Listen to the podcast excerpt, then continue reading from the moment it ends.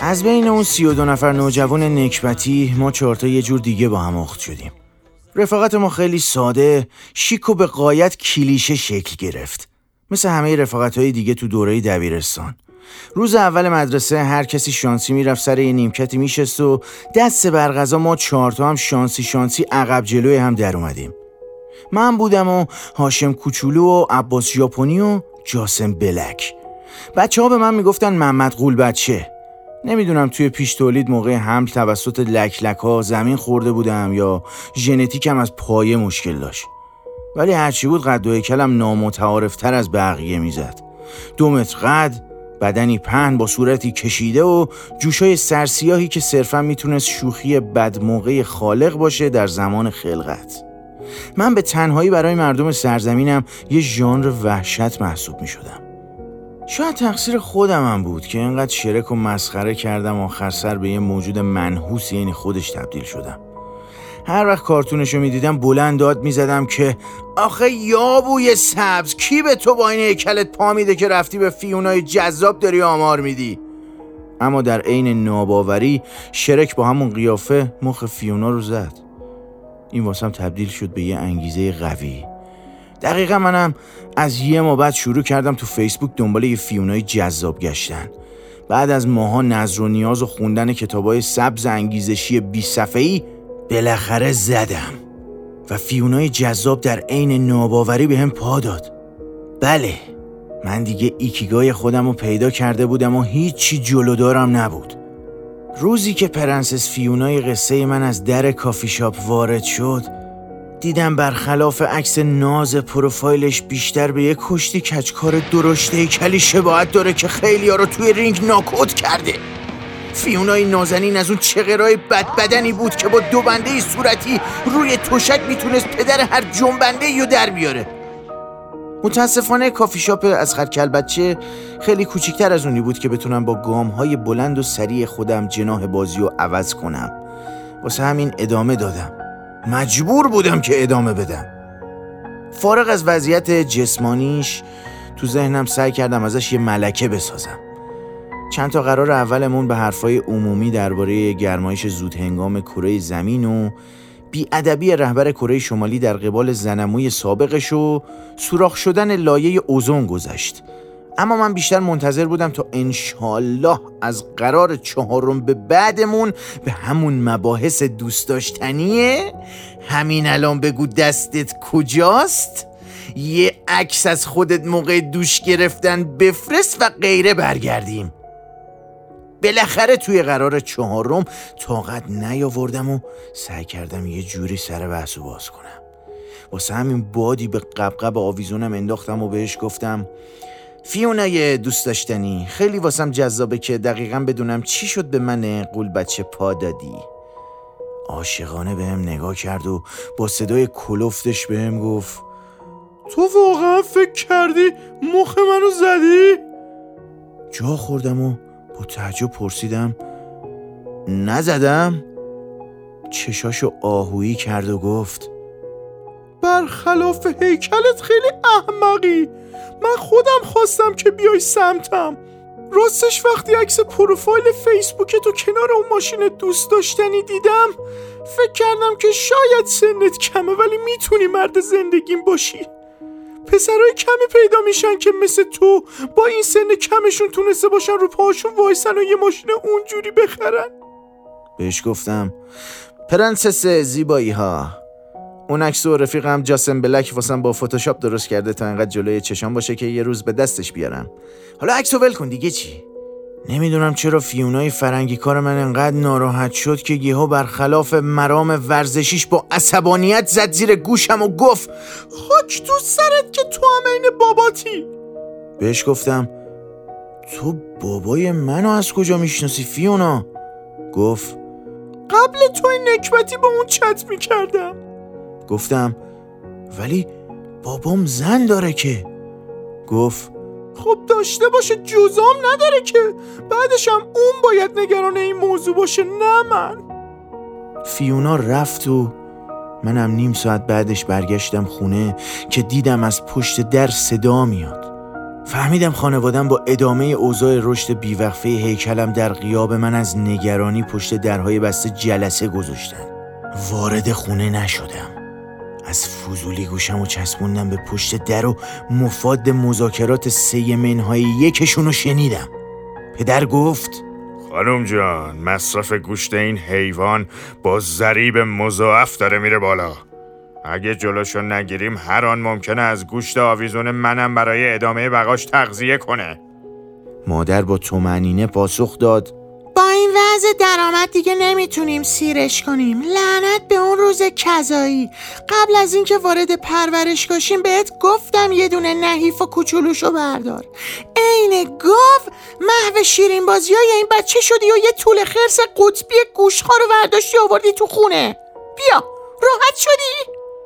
پدر گفت چت نگو زنی که. کی بوده این مجری های ورمالیده می‌گفت همیشه که نباید بچه ای را به این دنیا بیاوریم. گاهی اوقات باید بچه ای را به زندگی برگردانیم. کی بود ها؟ بیا راحت شدی؟ یه دایناسور گوشتخوار آوردیم به این دنیای کوفتی شما که با هیچ سلاحی هم نمی‌تونیم ازش خلاص شیم. مادر با خشم فراوان با صدای بلندتری رو به پدر گفت اگه لک لکای جنابالی درست کار می‌کردن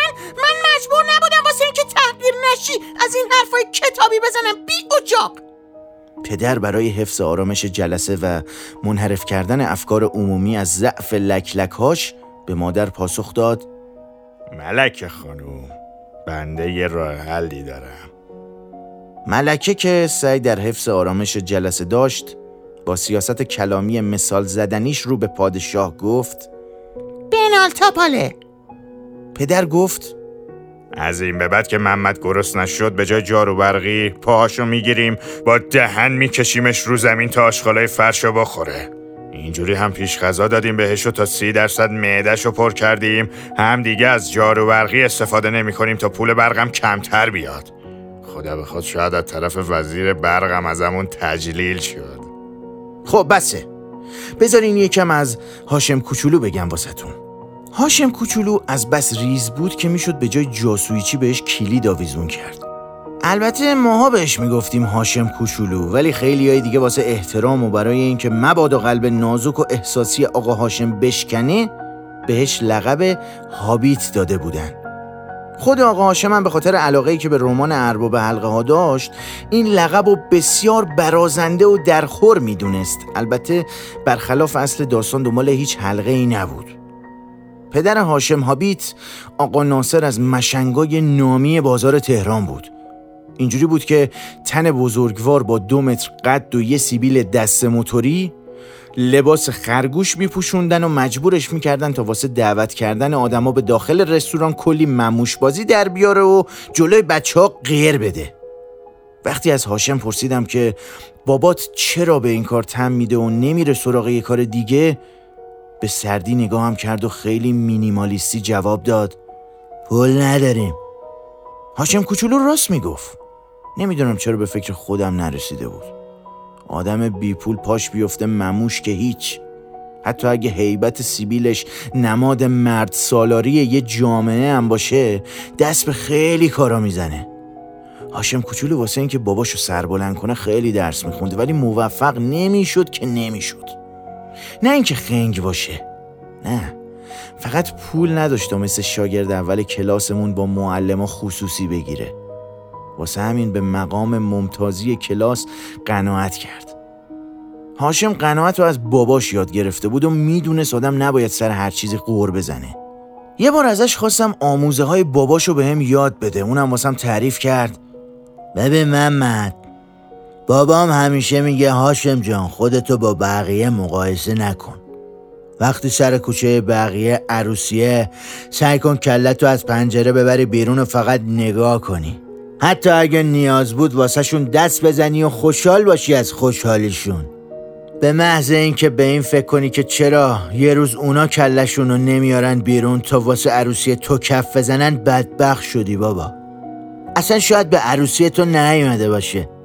در بهترین حالت خودت سعی کن تا شبا با انتخاب درست یک دست کارتو را بندازی تا کمتر درد بکشی. هاشم بابا اگه نداشتی کم بخور تا کم بیرینی ولی هیچ وقت دزدی نکن. مال یکی دیگه از دهن بره تو دلت موقع خروجی گیر می‌کنه. هم تو عذاب می‌کشی همون مال بدبخ همون مال باخته. هاشم جان سعی کن قبول کنی که خوشبختی فقط واسه دیگرانه. ما بیشتر اومدیم که نگاه کنیم و دست بزنیم واسه شون ما رسالتمون تماشاچی بودنه نه بیشتر. وظیفت رو درست انجام بده بابا.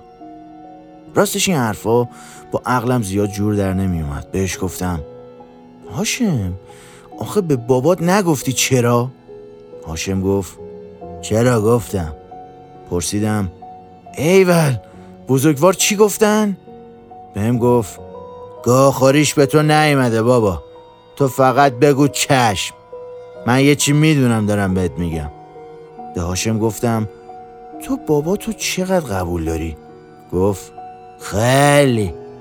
بابام دنیا دیده است. اقتصاد حالیشه تجربه زیستی داره. بهش گفتم مطمئنی؟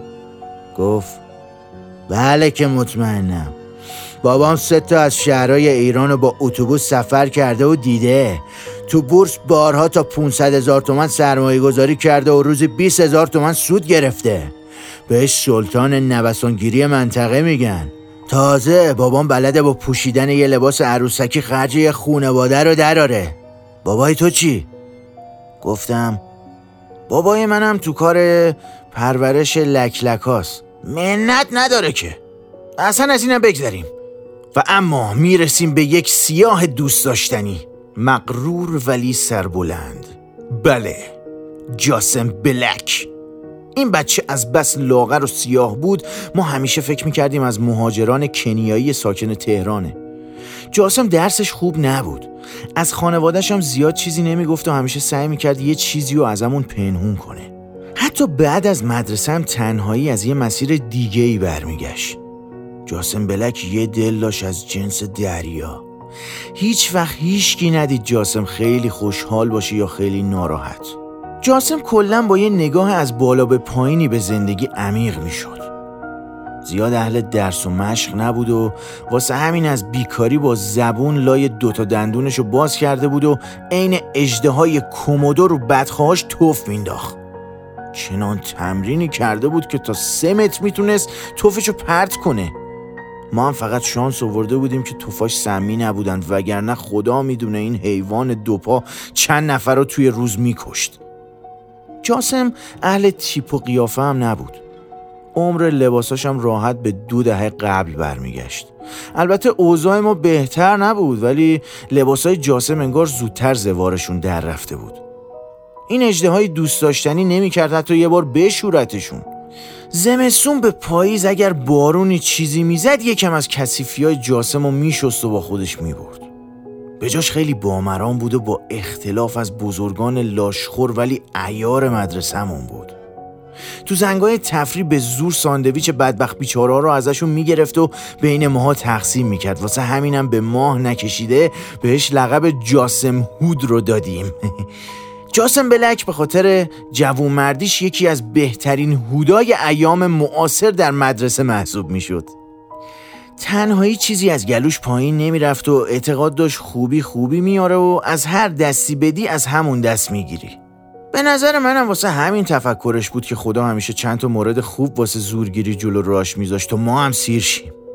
هر وقتم که از جاسم تشکر می‌کردیم یه لبخند قشنگی می‌زد و می‌گفت خدا روزی رسونه از خدا تشکر کنیم. من فقط وسیلم از ایمان جاسم ایمان موها هم بیشتر شده بود. عباس یاپانی هم موضوعش فرق می‌کرد. چشاش بادومی بود ولی موهاش بور و یه صورتی به سفیدی ماه داشت. اصلا این پسر غربی غربی بود. اون موقع تو خیال پردازیم باباشو یه سامورایی معتقد می‌دیدم که تو یکی از سفراش به غرب دنیا عاشق یه زن هلندی شده و دختر قصه ما هم با ذکر وای عجب شوهر درنده ای دارم من. یه دل که نه صد دل عاشق بابای عباس شده. بعدش هم احتمالا به پیشنهاد مرد خانواده ترجیح دادن یک کشور تراز اول در سطح دنیا مثل ایران رو برای ادامه زندگی انتخاب کنن تا امروز عباس سر کلاس پیش ما بشینه. البته بعدترا که بابای عباس رو توی جلسه اولیا و مربیان که بیشتر تشکیل می‌شد تا خانواده ها زن و شوهر همدیگر رو دید بزنن از نزدیک ملاقات کردم نظرم به کل عوض شد. ایشون نه تنها سامورایی نبود بلکه اصلا اهل هیچ گونه ورزش و فعالیتی هم نبود. خدا بیامرز وقتی وارد جلسه شد از بس چربیای پهلوش از بغل آویزون شده بود که همه فکر کردن یه دامن کوتاه پاش کرده. از فرط خجالت به یه ماه نکشیده که به خاطر همون چاقیش عمرشو داد به عباس و سبکبال ولی سنگین پر کشید.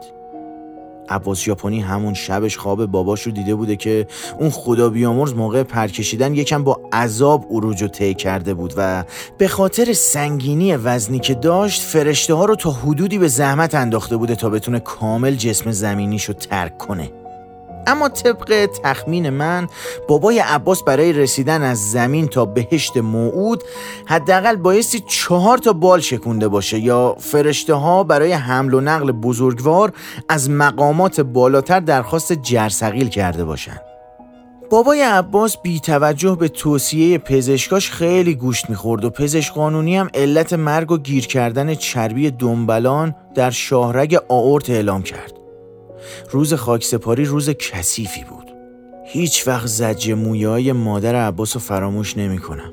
بند خدا زج زنان می‌گفت کی فکرشو می‌کرد که یه تیکه دنبالان بتونه سامورایی زندگیمو بزنه زمین؟ جمعیت حاضر و عضو رسمی حزب بادهای موسمی بیدلیل با این حرف طوری گریه کردن که انگار تک تکشون یه یادگاری از اون سامورایی تو شکمشون داشتن. البته با شنیدن علت مرگم از ترسشون همونجا در دم خار شدن. اون روز سر خاک اون سامورایی بزرگ هممون فهمیدیم آورت با هیچ کس شوخی نداره. و اگه امروز وسع کسی به خریدن گوشت نمی‌رسه یحتمل به خاطر سلامتی خودشه. خاک تو سر این آدمیزاد که همیشه دیر حکمت خیلی چیزا رو می‌فهمه این داستان ما چهار تا برادر بود که تو مدرسه با تمام بودا و کم بودا روز و به غروب اول هفته رو به آخر هفته و ماه و به سال تبدیل می کردیم. یه مش ابله دبیرستانی که به حرف نسلای گذشتمون می‌خواستیم دکتر مهندس شیم و زندگی بسازیم. دمدمای خورداد آخرین امتحان مدرسه رو که دادیم به بهونه 18 سالگیمون تصمیم گرفتیم تا بعد از مدرسه بریم کافی شاپ اسخر کلبچه و کلی اشغال کنیم اولای مهمونی بود که یهو جاسم بلک گفت بچا تو حالا به این فکر کردین که سی سالگیمون چه شکلیه؟ سری گفتم شما رو نمی‌دونم ولی من یکم موهام ریخته زن گرفتم یه دختر دارم و مهندس محترم یه شرکت دوست داشتنی شدم. نه نه شایدم هنرمند شدم. نه نه نه تو هنر پول نیست زندگی نیست که. همون مهندس میشم. تو چی هاشم کوچولو؟ هاشم کوچولو گفت من قدم رشد کرده و شدم دو متر. راننده ترانزیت شدم از این کشور به اون کشور رو با عشق زندگیم ازدواج کردم زنم منتظر تا از سفر برگردم و دست پر برم خونه تا یه شام دوست داشتنی بخوریم و خستگی راه از تنم در بیاد عباس شاپونی با خنده رو به هاشم گفت اگه خانومت بعد از شام مجبورت کنه دوباره بری واسه روندن چی؟ رانندش میشی؟ هاشم کوچولو یهو با پشت دست زد تو دهن عباس یاپونی و داد زد. بیناموس درست صحبت کن بینم جاسم پرید بینشون و سعی کرد جداشون کنه و به هاشم گفت اولاق مگه الان زن داری که ایجوری غیرتی شدی؟ کو تا سی سالگیت کفلمه. هاشم کوچولو یکم به فکر فرو رفت و من سعی کردم بحث و عوض کنم و گفتم هاشم کوچولو شوفری که نشد کار ابله. تو درس تو بخون کنارش هم شوفری تو ادامه بده. بعد رو ما کردم به سمت جاسم و گفتم راستی جاسم بلک فکر می‌کنی سی سالگی خودت چه شکلیه؟ یه پوزخندی از سر قدرت بهم زد و گفت آمو من لب ساحل با دریا خانوم ازدواج کردم. یه دکه دوبر زدم. به عاشقایی که اونجا وایسادن به غروب آفتاب نگاه می‌کنن مجانی چای و قهوه میدم. یه جاز ده هفتادی آمریکایی هم پلی می‌کنم واسهشون تا حال دلشون جا بیاد بهش گفتم خب پول از کجا در میاری جاسم اینجوری که به سال نکشیده ورشکسته میشی بهم گفت نه دیگه تا سی سالگی یه جور پولدار شدم نگران اونش نباش جاسم به عباس گفت تو چی عباس؟ تو چی کاره میشی؟ عباس گفت من واسه عروسی های سر کوچمون دست می‌زنم و هل هل را میندازم. دیشب به بهونه سی سالگیمون دور هم جمع شدیم. اسخر کلبچه که کافی شاپش از دوازده سال پیش تا الان پاتوقمون بود به بهونه این دور همی سی سالگیمون کلی لطف کرد و یه سینی حلوا با دورچین خورما گذاشت رو میزمون. هاشم کوچولو با بدبختی و قرض و بدهی ترانزیت جمع و جور گرفته و بار بین مرزی جابجا می‌کنه. تو 22 سالگیش عاشق یه دختری به نام اسمت ولوله شد. اسمت دخترمش بود که توی جشن تولدش به دلیل سندروم کمر بیقرار یه ضرب وسط سالن میرقصید و هاشم کوچولوی قصه ما هم یه دل نه بلکه صد دل به این حریف آماده و تکنیکی باخته بود. عباس یاپونی تو امروز روز که سی سالشه از معدود مردای باکره سطح شهر باقی مونده. دست نخورده یه دست نخورده. آماده به کار. واسه ارتزاق دلالی می‌کنه. تو هر چیزی که پول باشه میاد وسط وای میسته تا یه چیزی بماسه واسش. هر وقتم که از زندگی شاکی میشه خودشو از شب میبنده به عرق. خار شطور تا خود صبح. انقدر می‌خوره تا همه چی یادش بره. فرداش دوباره روز از نو روزی از نو. راستش منم به عشق مهندس شدن با تمام قوا رفتم سر کنکور. با یه سری بدبیاری و اشتباهات محاسباتی از بین 60 هزار نفر داوطلب با افتخار 58 هزار شدم که بعدا فهمیدم از رتبه 20 هزار به بعد شرکت کننده های داوطلب برگه کنکور رو سفید تحویل داده بودن و رقابت چندانی بینمون حاکم نبوده اصلا. بابام وقتی رتبم دید برای همیشه خونه رو ترک کرد و مادرم که نزد فامیل آبروی چندین ساله خودشو در معرض خطر می‌دید در اولین مصاحبش با خبرگزاری مهر با سرتیتر درشته من هر گونه نسبت خانوادگی با این طول خرس مفتخار را قویا تکذیب مینمایم از ادامه مسئولیت مادرگریش سرباز زد منم ده ساله که هر روز با شعار انشالله خدا کریمه از این کوچه سر می‌خورم تو اون کوچه بلکه یه فرجی بشه. و اما جاسم. راستش دیشب جاسم بینمون نبود. نه اینکه نیاد یا بخواد بپیچونتمون بلکه کلا رفته بود. جاسم یه روز لب ساحل به بهونه نگاه کردن به غروب آفتاب زده بود به دل ها دریا خانوم هم حسودتر از این حرفا بود که بخواد جاسمو بهمون پس بده.